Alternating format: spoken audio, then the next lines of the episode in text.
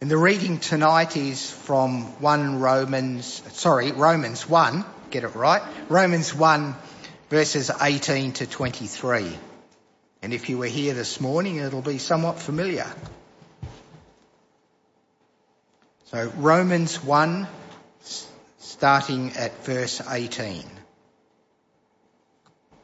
For the wrath of God is revealed from heaven against all ungodliness and unrighteousness of men who by their unrighteousness suppress the truth. For what can be known about God is plain to them, because God has shown it to them. For his invisible attributes, namely his eternal power and divine nature, have been clearly perceived ever since the creation of the world in things that have been made. So they are without excuse. For although they knew God, they did not honour him honour him as God or give thanks to him. But they became futile in their thinking and their foolish hearts were darkened. Claiming to be wise, they became fools and exchanged the glory of immortal God for images resembling mortal man and birds and animals and creeping things. Praise be. Josh. Well, uh, good evening, everyone. It's uh, good to be with you uh, once again, and uh, yeah, good to have that uh, reading of uh, Romans chapter one again. Uh so yeah, because we're in a series uh which um, I think has been mentioned, five different sermons across three weeks.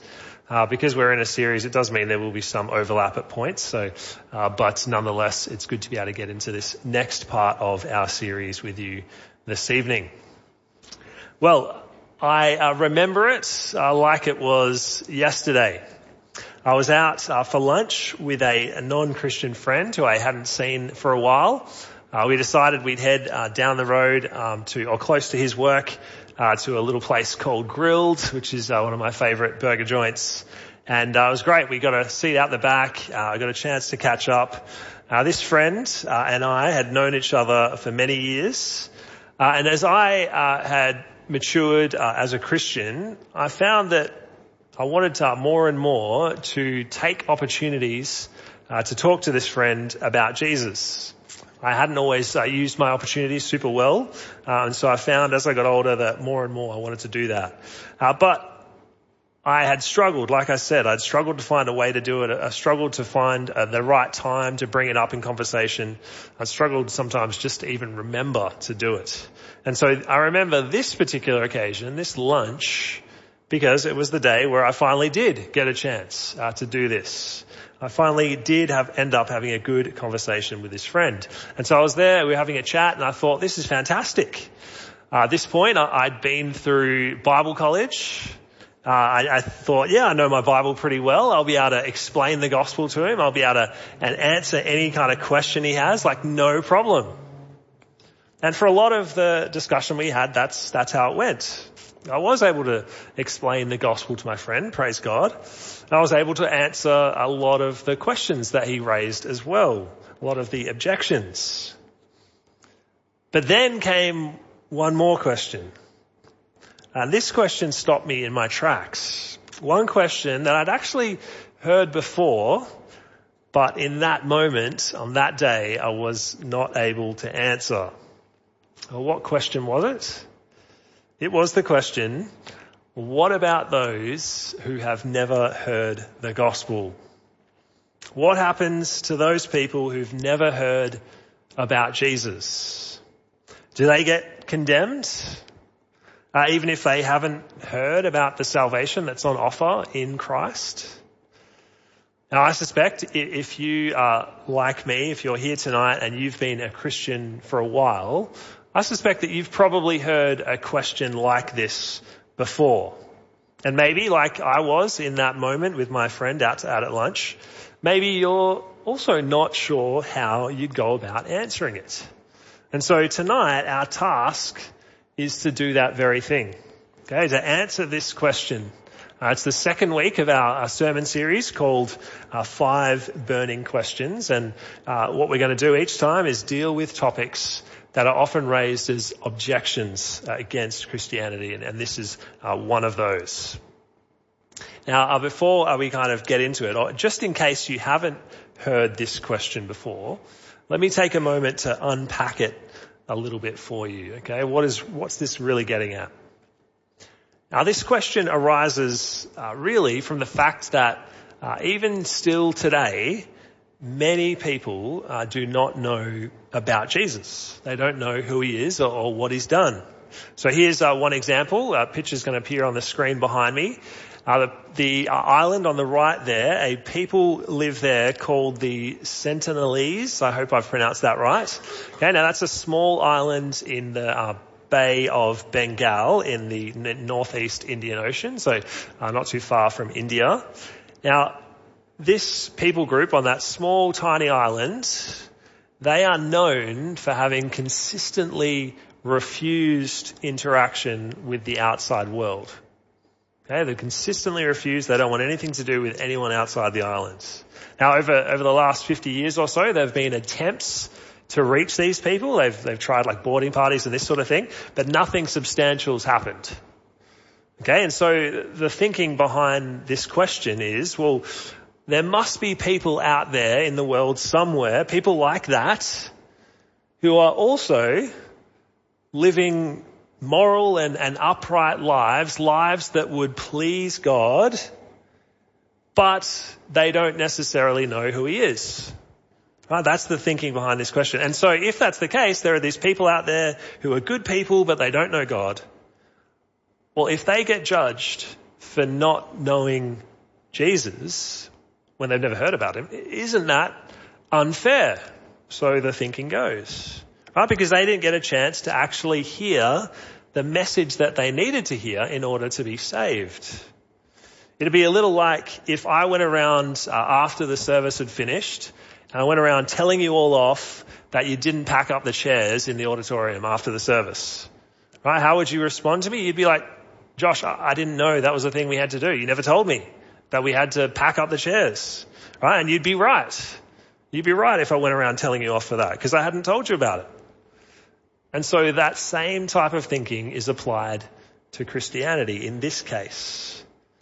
The question is, does Christianity condemn people who haven't heard about Jesus? Now that's not fair. Uh, so the thinking goes. So as we think about this question, well, how do we answer it? How do we come up with an answer to this? I'm going to look at two things.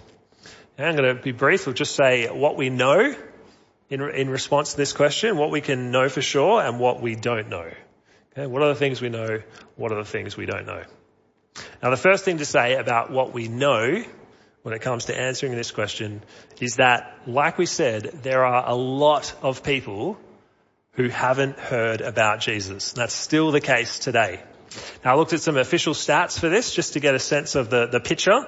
The official stat uh, as of this moment or as of uh, 2020, is that there are approximately 2.4 billion people worldwide who claim to be Christian. Okay, 2.4 billion, that's out of about 8 billion. So that's almost a third of the world's population who claim to know, personally know Jesus. But that of course means that there are two thirds who are not Christian. And of those, many people within that bracket would be considered uh, unreached people groups. Okay? Unreached people groups. Those are uh, people who have little or no access to the gospel uh, because the amount of actual Christians living among them is tiny, less than 2%. Okay, so some more stats for you. Of the 17,000 distinct people groups in the world today, nearly 7,500 of them are considered unreached. And that's a lot. In pure numbers, that's 3.37 billion people are considered unreached. Now of those uh, 7,500 people groups, about 3,000 of them are considered unengaged, unreached peoples.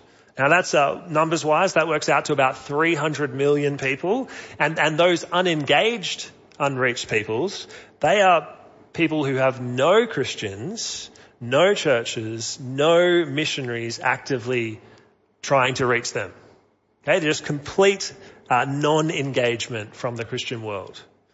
Okay, so that means if we were to, uh, to do an experiment and say we took uh, 100 people at random from across the globe, well, 31 of them would claim to be Christian, but 42 of them would be likely to say, who is Jesus? Who's this Jesus guy?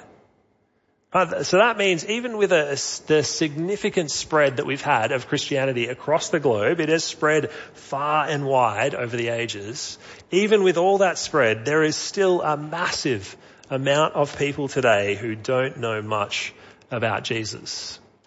Now you can look up the stats for this if you like. There's a, a website called the Joshua Project, uh, which has a lot of detail. And uh, this uh, particular group reckons that the majority of those unreached peoples, they're all living in the 1040 window, which is, if you look at a, a world map, it's the bit between uh, 10 degrees uh, latitude and 40 degrees latitude uh, north of the equator. Okay, that's the, where the majority of those folks live. But it's not just there either. And we've heard, actually heard a little bit about this already tonight, that even in a country like Australia, right, and maybe you know this as well, where Christianity has been here for centuries, even in places like here, we're seeing an increasing amount of people who don't know anything about Jesus. Right, who don't know what the central message of Christianity is about, who don't know perhaps that, that Jesus was resurrected. Right, so it's happening even here as well. And so what this means is there are, what we can know about this question is that yes, there are heaps of people who don't know about Jesus. And hence this question comes up a lot. Now the second thing uh, we can know is, well, when answering this question, it's important to grasp, to remember uh, this principle. Okay, the principle is this. We aren't condemned for what we don't know, we're condemned for what we do know. And now with that principle in play, it's that means at least on the surface that this uh, question has a pretty straightforward answer. Right? If the question is, what about those who haven't heard about Jesus? Well, using that principle, we'd say those who haven't heard about Jesus are not condemned for not having heard about Jesus. Right? But that doesn't mean there are some people who aren't condemned who haven't heard about Jesus. Right? We are not condemned for what we don't know. We're condemned for what we do know. And what is it that we know? Well, we had the passage read out earlier, didn't we, from Romans? This is where we go to a place like uh, Romans 1, 18 to 32. And uh, again, like uh, Mark mentioned, if you were here this morning, you would have heard Craig talk about this briefly. Now that passage is all about where we discover that God's wrath is falling upon humanity. It's being revealed against all humanity. Why?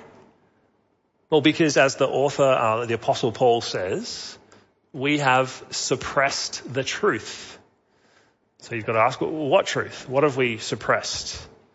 Well, we've suppressed the truth about God. Okay, so let me read it to you again. This is from verse 18 of Romans chapter 1. For the wrath of God is revealed from heaven against all ungodliness and unrighteousness of men who by their unrighteousness suppress the truth. For what can be known about God is plain to them because God has shown it to them. For his invisible attributes, namely his eternal power, his divine nature, have been clearly perceived ever since the creation of the world in the things that have been made. So they are without excuse. In other words, uh, what Paul is saying here is everyone knows who God is. Everyone knows it. Well, how? Because we see it in creation. Creation has told us that's the case. And yet, as Paul says, we've all purposely suppressed that truth, tried to bury it. Now the, the theological term for uh, knowing about God through creation, that's called general revelation. And so it's saying that we get a, a general revealing of God through uh, the created world. As we look around at the world, as we every time we see the complexity of nature, every time we see the diversity of nature, the the uh, harmony of nature, It's like a, a megaphone in our ears screaming, there is a God who made it all. Right? And every one of us sees this. Every one of us hears this message. But all of us, regardless, or rather than acknowledging the truth, we bury that, that truth and try and ignore it instead. Now, perhaps you're sitting there thinking, or maybe uh, you know someone who would think in response to that, well, hold on, Josh. I haven't suppressed this truth. I'm, I've just always believed that the, the world just came here by chance, that, the, that we got here by evolution. Okay, that, that's how things are made. It wasn't God, it was just evolution. I haven't suppressed anything. Well, let me, let me try for a moment to make the case that you are suppressing the truth. Okay, let me try and make that case. Now, the, the idea behind uh, evolution is that it is a mindless, unguided process. Okay, a mindless, unguided process. So, so change in creation, when you look at evolution, change in nature, it just happens. Rather, there's no one kind of behind the scenes pulling the lever to make it happen. Uh, there's no one directing where the, the change, what direction it should go in. It's just happening on its own. Mindless and unguided. Right now, let's say for a moment that uh, you need to go and buy a new car. So you go and find someone uh, who's selling a car. You ask them, you say, "What's the manufacturer of this car?" And they reply, "Oh, there's there's no manufacturer actually. This car came about as a result of a mindless, unguided process. It, it evolved over time, and now here it is." Now, would you buy that car? Would you take that car down to the freeway at 100, 100 kilometers an hour? Well, what about if it was a Toyota in good condition? Well, then you probably would, right? Then you would trust it. Why? Well, because in the latter case, you know someone has put that car together. Someone has designed, experts have designed that car to work just right with all the safety features so you know it's going to drive properly. And the truth is every one of us uh, treats the entire world in the same manner. Right? We trust the world that it's going to keep on going like it has been. We, we don't expect to wake up tomorrow and discover that gravity is no longer a thing or that the sun has stopped shining. Uh, we, we don't suddenly expect to grow a new arm or, or leg. No, we trust that when we get up tomorrow morning, the, the world will go on behaving exactly as it did today and the day before and all the days before then. Right? We trust the world that we see around us. And I think that speaks to the fact that deep down, even whether we are willing to admit it or not, deep down, every single one of us trusts that there is a designer behind the world. It's not chaos. It hasn't come about through a mindless, unguided process. Someone's been pulling the levers. Someone's been directing things. And that someone, Paul says, is God. Right? The God of the world. He's the one that ensures that everything continues, not to be chaotic as you expect a, mindless, unguided process to be, but ordered. Okay, the world is ordered. That's exactly how we find it to be. We trust it, and that tells me we believe that there is a designer behind it. So back to our principle that we said. We're not judged for what we don't know. We're judged for what we do know. And what everyone knows, everyone across the world in time and space, whether they're living on a small island like the Sentinelese or wherever, everyone knows that God has made the world. There is a God who made the world and we've suppressed that truth. And that is enough for us to be condemned. Now that won't be to the same extent as someone who also knew about Jesus but rejected him. But it's still more than enough to uh, condemn us and have us face God's righteous and eternal wrath. And so that means uh, when we're thinking about a way to answer this question, really that the most important thing to remember for yourself, uh, for yourself as a Christian, the most important thing to remember is every single one of us needs Jesus.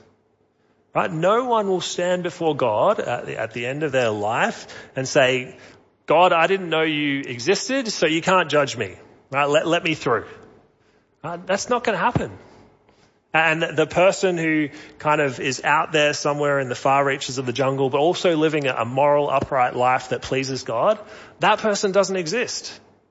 Okay? Every one of us has rejected the truth about God.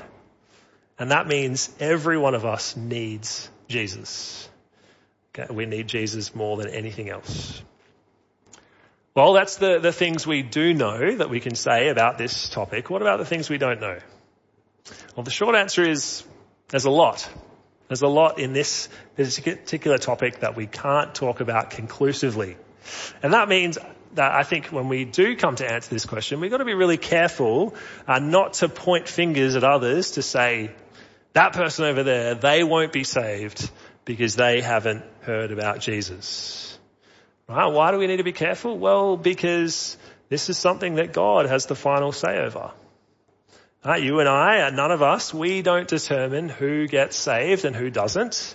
We don't determine how much a person has to have heard about uh, Jesus in order to believe. All of that rests in God's hands, and He's revealed a lot of that to us, but it still is ultimately God's uh, move. And the Bible's clear about this, that God and His, in His thinking, in His uh, way He acts, those things are higher and greater than ours. So God says this in Isaiah. He says, for as the heavens are higher than the earth, so are my ways higher than your ways and my thoughts higher than your thoughts. And that means there are just things uh, we don't know about what God does uh, in this sort of space. Right, so let me give you a couple of examples. Example number one. God could bring someone to Christ through extraordinary means. Right, now, a classic example of, of this that we find in scripture is the story of Cornelius in Acts chapter 10. Okay, now Cornelius is a Gentile, but he's described as a devout man who is a God-fearer, who feared God. And yet he, he doesn't know who Jesus is. He's not trusting in Christ. Now he had uh, general revelation from the world. He, he, he knew that there's God, a God and he's, he's seeking to be God fearing, but he doesn't have the message about salvation through Christ. And so what did God do? Well, you can read it in Acts chapter 10. He sends an angel uh, to appear before Cornelius in a vision. Okay, read about this in the early part of that chapter. And the message from the angel was for Cornelius to get up and to call for the apostle Peter to come and visit him. And the apostle would come and share the gospel with him. Right? And that's exactly what happened. Uh, there was also a vision for Peter where he was to go and speak to this guy. And so Peter comes along and he meets up with Cornelius. He shares the gospel with Cornelius. And Cornelius and a bunch of other Gentile uh, folk are saved. Okay, that all happens in chapter 10 and 11. Right, so yes, uh, Cornelius does hear the message itself from an apostle, and we hear it from the apostles as well through God's word. But without that extraordinary means uh, that God provided by way of that initial vision, well, it wouldn't have happened. Right? Uh, so God can use extraordinary means to bring someone to know Jesus, to, to learn about the gospel. And so for all those who are out there, the, the many, many, countless many who are out there who don't know Jesus right now, we've got to be careful about ourselves saying conclusively who's going to hell and who's not. Because we just don't know what God might do, what extraordinary means he might use to bring people to know Jesus. Right, second example. Uh, God can bring someone to know Jesus even in their final moments. Yeah, now um, we've talked about uh, God's using uh, extraordinary means to reveal Himself to people, and He can certainly, of course, do that even when a person only might have uh, moments to live. Now, we, when we think about someone who's uh, moments away from dying, uh, you might typically think that their chance to be saved is probably over, right? We can go, they're, they're too far gone. That's it. There's no more chance. I remember uh, visiting my nana uh, in hospital or in um, an aged care facility some 10 years ago. This wasn't uh, long before she died. Uh, I, she was very frail. I remember the time she wasn't responsive uh, to anything. So I was there and I, I had just started an apprenticeship here at this church. And so I was telling her a bit about it and what I was doing and, and about Jesus. And she wasn't a Christian as far as I knew. But from how it looked, well, there was no active response from her. It didn't look like it registered. But the truth is, I just don't know. The truth is, God could make it work if that's His will. Well, how do I know that? Well, because I, I'm sure He could save someone in their final moments because we've seen Him do it before. Okay, so let me read to you from Luke chapter 23, starting at verse 39. It says this, one of the criminals who were hanged railed at him, railed at Jesus, saying, are you not the Christ? Save yourself and us. But the other rebuked him, saying, do you not fear God, since you are under the same sentence of condemnation? And we indeed justly, for we are receiving the due deed of our rewards. But this man has done nothing wrong. And he said, Jesus, remember me when you come into your kingdom. And he, that Jesus said to him, truly I say to you, today you will be with me in paradise. that's the story of the thief on the cross. The one person that thief needed to meet, the one person he needed to hear from in order to be saved is the exact one that God provided for him in his final moments. Right? One chance is all, all was needed and God provided it as he was literally dying. Now if God can do that there, well why can't he do something similar for someone else? Now with all that being said, what should our response be uh, to this question? Like we, we thought a little bit about uh, what we know, what we don't know. What should our response be?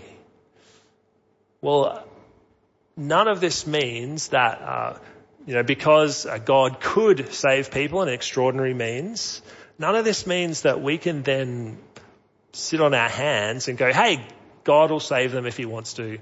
He's got it. We can relax. Right? No, our mission is very clear. Again, we get this from the pages of scripture. Our mission as a church, as Christians, both individually and corporately, is to go and tell the world about Jesus. To make sure that when uh, someone raises this question, uh, what about those who haven't heard, we can say, there's no one left. Everyone's heard. Right? That's where we want to get to. We want to get to the position where no one uh, can raise this question anymore because everyone has heard about Jesus. Now here's what the apostle Paul says about this in Romans chapter 10, okay, starting at verse 13. He says, for everyone who calls on the name of the Lord will be saved. And then he goes through a process. He talks about the process of how that happens. He says, how then will they call on him in whom they have not believed? And how are they to believe in him of whom they have never heard? And how are they to hear without someone preaching? And how are they to preach unless they are sent? As it is written, how beautiful are the feet of those who, who preach the good news. Okay, we talked about extraordinary means God can use. This is the ordinary means that he uses to reach people.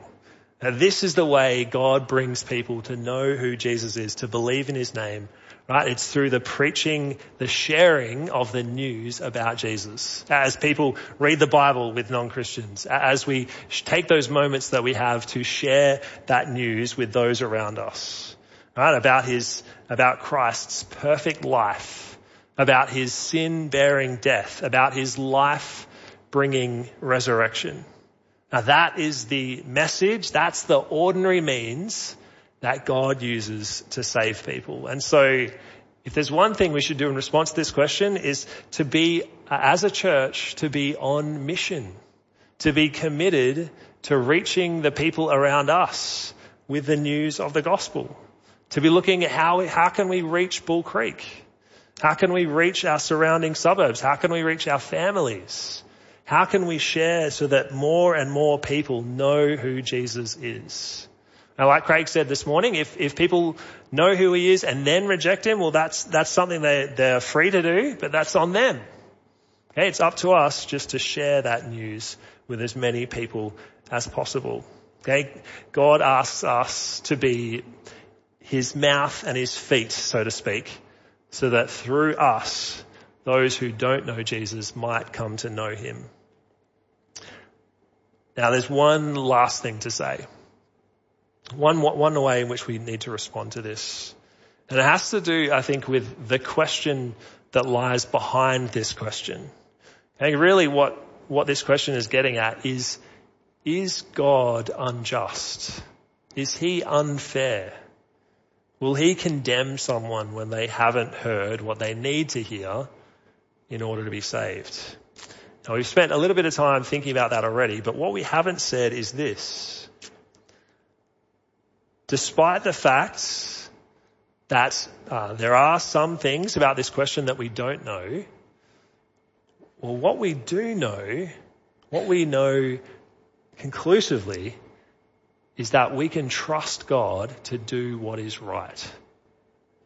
In other words, we can trust God, even though we might know, might not know all the answers, we can trust God to act in a just manner.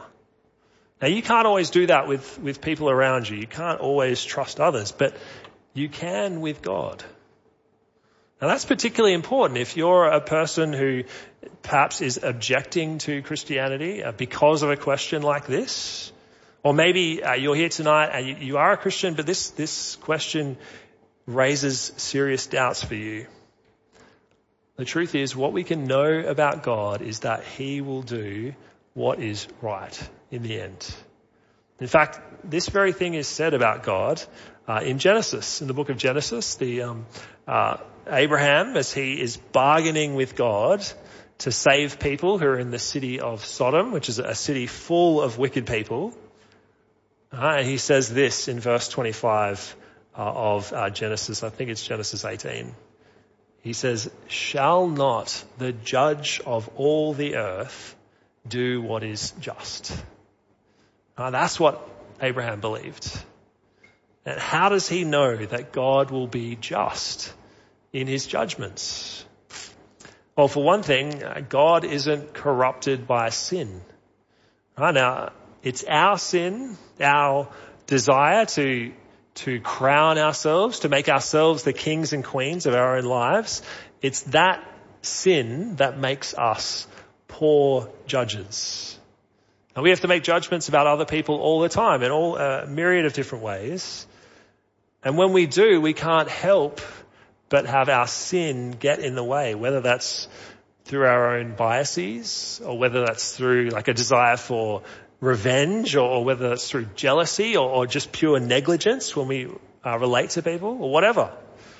Right? When we judge people, even if we might make a correct judgment about someone, that's still, our sin is still present, making it a fallen or faulty judgment. But there's no fallen judgment with God. When He judges a person, when He, he judges you, when He judges me, He does so perfectly. He is fair. He is completely fair.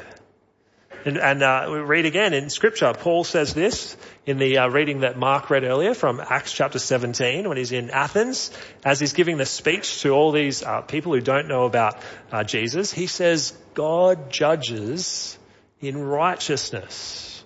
Right? He judges rightly. When he makes decisions about things, whatever that might be, he always does what's right. Now we judge one another in sin, but God judges in righteousness. He will do what's right. That's just who he is. And does that mean I just have to take his word for it? Well, we should, right? He's God. I'm not. We're not. So yeah, good thing to take his word for it, but we don't just have to do that. Well, we've seen him do this as well. Right? We've seen his perfect justice displayed already. Where? Well, we see it at the cross. We, we see it where Jesus, the, the one who God appointed as judge of all the earth, we see it where Jesus hangs on a cross rather than condemn all humanity to hell. It's Something we deserve. Right? We deserve that. And, and we don't get it. Now, have you seen a, merely human judge do something like that? Not just take the place of the defendant in the defendant's stand, but then also take the guilty defendant's punishment in their place as well. Right? No, no one does that. No, judges judge and, and the guilty get punished. That's how it works. But not with Jesus. He, the great judge, willingly hung on a tree, on a cross, in order to make things right. Even though he's the innocent party. That's what Jesus was willing to do for people like you and me. People who, whether we had heard about him or not, have known about God and actively suppressed the truth about him. That's what Jesus does. That's where we see on the cross is where we see God's perfect justice and his perfect love all in one. And there's nothing else like it. So, we may not know everything about uh, this topic when we think about how to answer it. We might not know everything, but we know more than enough we know that God will do what is right. And we can trust Him on that because He's shown us that's the case in what He's done for us through Jesus. Let's pray. Father in heaven, uh, we, we come before your throne of grace, uh, knowing we don't deserve to be anywhere near it because of uh, who we are and what we have done. We acknowledge that we have all suppressed the truth about you. We have all rebelled against you. And we all rightly deserve condemnation. We all rightly deserve to be sent to hell. And yet, Father, by your grace, by the, the blood of the Lord Jesus, by faith, uh, we can be judged as righteous. We can be judged as perfect because the Lord Jesus takes our guilt, our sin upon himself and gives us his perfect righteousness. Our Father, this, this uh, amazing uh, picture of justice, of dealing with sin and of love, of your amazing grace is so wonderful. Uh, we pray that as we think about answering objections to uh, the questions that our friends and family might raise, would you help us always to remember the grace, incredible grace that we have been shown and how uh, the Lord Jesus really represents uh, uh, your um, justice to the world and, and, helps us to answer this question, to see that uh, despite the fact that many do not know you, we know that you will do what is right. Father, we thank you for this in the name of Jesus. Amen.